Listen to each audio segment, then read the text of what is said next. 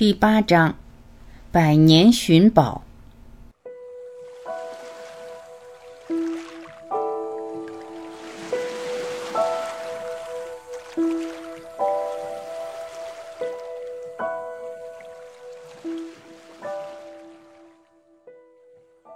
每个人的内在都有一个沉睡的巨人，当巨人醒来，奇迹就会发生。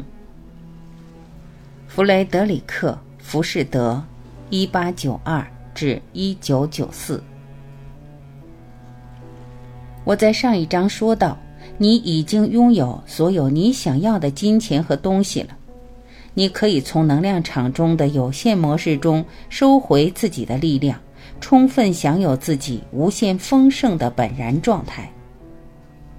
我这么说，你或许会感到惊讶。但我说的是事实，在后面两章我会告诉你如何做到。一切就从转移注意力开始。在我跟你分享的模型中，你开展人性游戏时体验到的一切都具有三个要素：一、创造者，意识等于大我；二、创造过程，能量场中的模式和能量；三、创造物。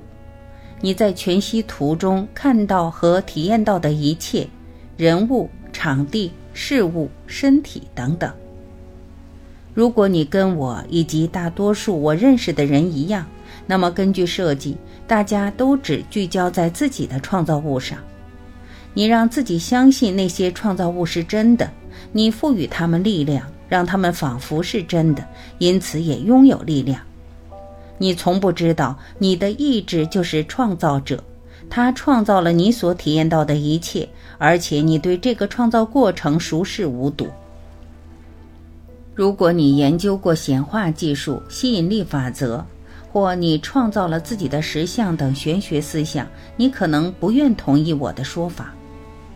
不过，如同我在第二章所述，那些学说和技术是第一阶段的创造物。为了让你受到限制，无法运用自己原有的力量，所以他们必须被曲解、被拆解或受到蓄意破坏。现在你要运用第二阶段的没有任何限制的教导，要从金钱游戏中彻底解脱。你必须首先将注意力从自己的创造物转移到创造过程，即自己就是创造者上。当你这样做的时候，就能收回自己的力量，并充分享有自己无限丰盛的本然状态。我们先回顾一下你身为创造者的角色：你创造了自己在人性游戏中所体验到的一切，你是拥有无限力量的存有。在本然状态下，你拥有无限丰盛、无限喜悦、无条件的爱。你对于自己创造及体验到的每个人和每样东西都充满无限感恩。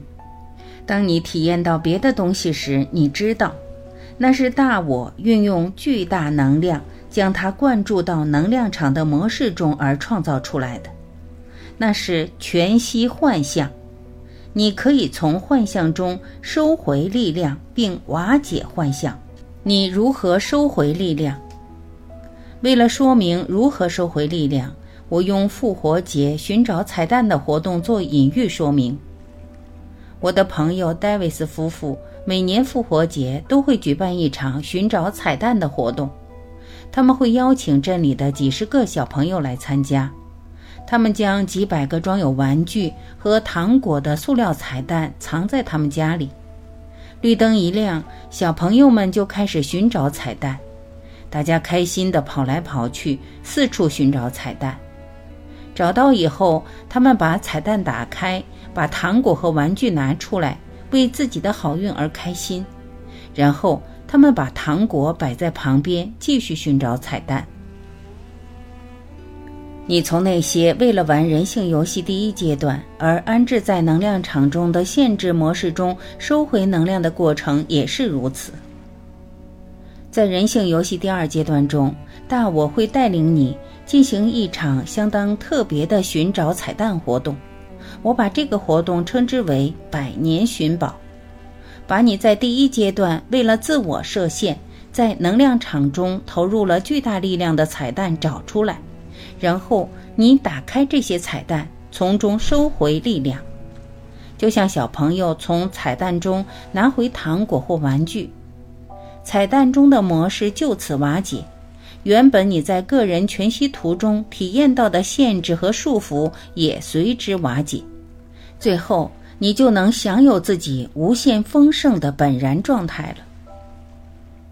重点：你不必创造财务的丰盛，因为它已经在那里了，一直是那样，只是你把它藏起来了。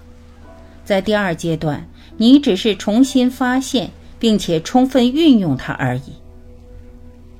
在第二章中，我用了太阳和云朵的隐喻，说明你其实是像太阳一样拥有无限力量、无穷智慧、无限丰盛的存有。然后你创造了一套复杂的幻象，让你相信你跟真正的你完全相反。我把这些幻象比喻成云朵，这些云朵挡在太阳前面，让你以为太阳不见了，只有云朵存在。在第二阶段，你只要拨云见日，真正的你就出现了。太阳一直在照耀着，阳光理所当然就会照耀到你的体验中去。要了解如何从彩蛋中收回力量以及拨云见日，我们先要进一步审视能量场中的彩蛋是如何被创造出来的。在你能从彩蛋中收回力量，从金钱游戏中彻底解脱前，你必须彻底了解能量场中的彩蛋里面有什么东西。我会在本章说明此事，但是直到我们在后面的章节讨论到如何日复一日地进行人性游戏的第二阶段，你才会完全理解这个说明的重要性。在第五章里。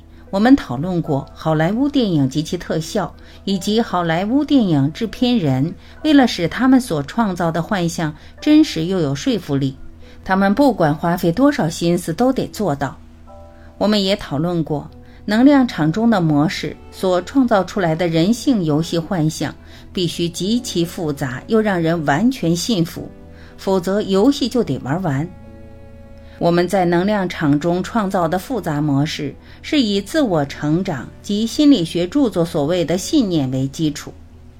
信念是我们虚构并信以为真的想法或概念。如你所知，金钱游戏是这些虚构信念的巨大集合，然后我们对他们投入巨大能量，让自己信以为真。不过，只是接受某个想法或概念是真的，然后依此创造一个信念，这样做不足以让其看似绝对真实，并使其在个人全息图中持续存在。举例来说，假如你在能量场中创造一个模式，提供能量，让模式创造出这个幻象，你的活期存折中有四千元，你的账单应付金额为六千元。因而，你创造出这个信念：我的活期存折里有四千元，账单应付金额为六千元。不过，光是这个信念并没有多大的稳定性或持久力。你可以轻易忘掉这个存折，或存折中有四千元，或应付账单上有六千元。过一段时间后，你也可能忘了查看这些数字有何变化。因此，你不能只创造一个模式，赋予它一些力量，在全息图中产生幻象，就期望这个幻象能欺骗你，并持续发挥作用。你必须强化模式，保持能量，让全息幻象持续更新。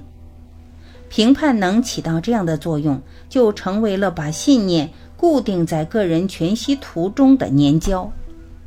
举例来说，假设你创造这个信念。你的活期存折中有四千元，账单应付金额为六千元。然后我们假设你不但创造了这个信念，还对自己说：“我没办法付清账单，那可糟糕透了。我不喜欢那样。”当你这样评判时，其实你在表达什么呢？你承认那是真的。当你说“我不喜欢那样”，那可糟糕透了。我希望它消失，或我想改变它。你就是在评判某个创造物不好，或者在某些情况下，你说我喜欢那样或那个东西，我想要更多，做出有积极正面的评判。其实，不管你怎样判断或描述经验，你都是在强化幻象是真的。你让你的能量留在幻象中，或是把更多能量投入其中。所以幻象就继续存在于你的全息图中。我们在能量场中创造一个模式时，模式里包含信念及其评判的有关细节。在人性游戏第一阶段的旅途中，我相信你一定在某方面听过评判并不是什么有益的事。没错，不过现在你知道其中真正的原因了。然而。评判也未必能让幻象固定在你的全息图中，为什么呢？因为在许多情况下，评判并无说服力，没有足够的粘性让幻象固定在全息图中。因此，你必须创造结果来增加粘性，进一步强化能量场中的模式。以先前提到的例子来说，如果账单晚一点再付，会发生什么？你要交纳逾期交费的罚款，如果你一点钱也不交呢？催收账款的公司会找上门。如果你的支票跳票呢？银行会因为你的存款不足要你交纳罚金，情况严重时就会冻结你的账户，将你列入黑名单，这就真的糟透了。接着，让我们再来审视一下刚好相反的情况。假设你创造这个信念。你的活期存折有四十万元，你查看账户余额后评判说：“太好了，我喜欢这样。”你接下来创造的结果是，你觉得自己很有钱，可以想买什么就买什么，或是做许多事让自己开心。通过运用个人透视力审视这些情境，你会发现结果的重要性到底是什么呢？结果把更多细节增加到能量场中的模式里，进一步强化了幻想，让你以为活期存折、账单、债权人、银行、催收账款公司和你能买的物品或能做的事都是真的。就像制作电影《指环王》时，额外付出心思让高伦的头发和动作变得栩栩如生，你该知道这整个过程是多么狡猾、机智和有效了吧？我们会在能量场中的模式里增加一些不利的结果，让幻象变得更真实。坐牢、小朋友被罚站或青少年被关禁闭、被学校开除、失去特权或地位、受伤、死亡。我们也会在能量场中的模式里增加一些有利的结果，让幻象变得更真实。财务奖励。感觉自豪或自信，工作升迁、受欢迎、高效、高产、名气。你在进行人性游戏时，创造了自己的游戏场合规则，你也创造了一些结果、奖励和惩罚来强化自己创造的幻象。然后，你把那些奖励和惩罚放进能量场的模式里，并提供力量给他们，借此奖惩自己。创造信念，评判信念，增加结果，然后运用巨大能量，让模式在全息图中产生幻象，让人信以为真。就是这个创造循环，让你陷入了人性游戏第一阶段的限制束缚中。你在个人全息图中看到和体验到的一切，都是这个创造过程的产物。另一件值得一提的趣事是。一旦以这种方式强化既有模式，以往出现过的体验就会再度出现在全息图中。你再次看到这个体验出现时，就会告诉自己：“你看，这是真的吧？”而且，这个显而易见的证据会让这个信念在你的全息图中被埋藏得更深。重点，在你的全息图里没有真假之分。在你的全息图中，一切都是假的，一切都只是个信念。这也说明了为什么正面思考、积极思考、用肯定语加强信心、自我确定和其他时下流行的自我成长策略和技术无法持续奏效。你可以整天都有积极想法，想象事情会好转，并肯定自我。但是如果大我没有在能量场中创造符合这些想法的模式，也没有提供巨大能量，就无法让模式在全息图中产生幻想。不管你想多少次，在脑海里的视觉化最终产生多少次结果，对自己说多少肯定语，或聆听多少遍自我成长的磁带，或是身为人格面具的你对那些事情多么信以为真，根本就无关紧要。如果能量场中的模式没有产生相应改变，一切都是白费力气。相反，如果你从模式中拿走力量，模式就会瓦解，在全息图中产生的任何幻象都会随之消失。重点，在全息图中没有任何力量可言，所有的力量都源自于你，它们都被存储在能量场中的模式里面。那是全息图中一切事物的真正来源，包括身为人格面具的你，或是作为纯体验式影视剧中主角的你。你看过建筑物被定向爆破的视频吗？整个建筑物在几秒钟或几分钟内倒塌。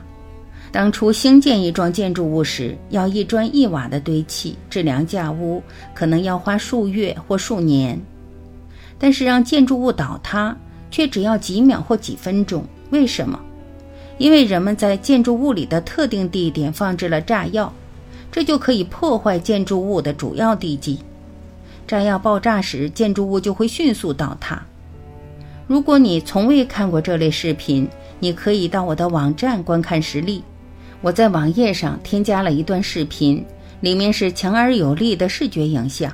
让你对从金钱游戏中彻底解脱产生深刻印象。人性游戏第二阶段也是以这种方式运行的。但我知道能量场中最有能量的彩蛋藏在哪里，也知道彩蛋里面有什么东西，哪些彩蛋会对你产生最大的限制等。在第二阶段。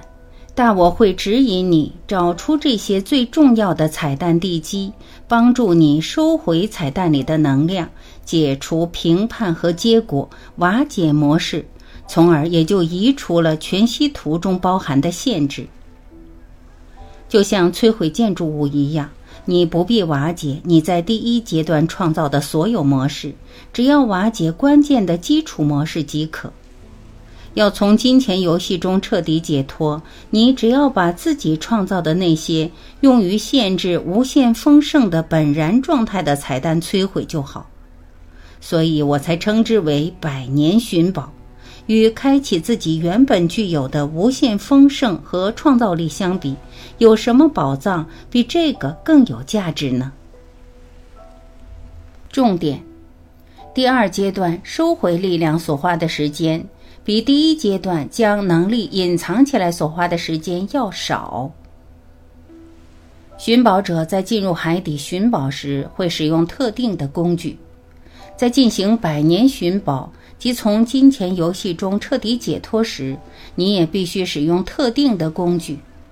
要了解这些特定的工具是什么以及如何使用它们，请阅读第九章。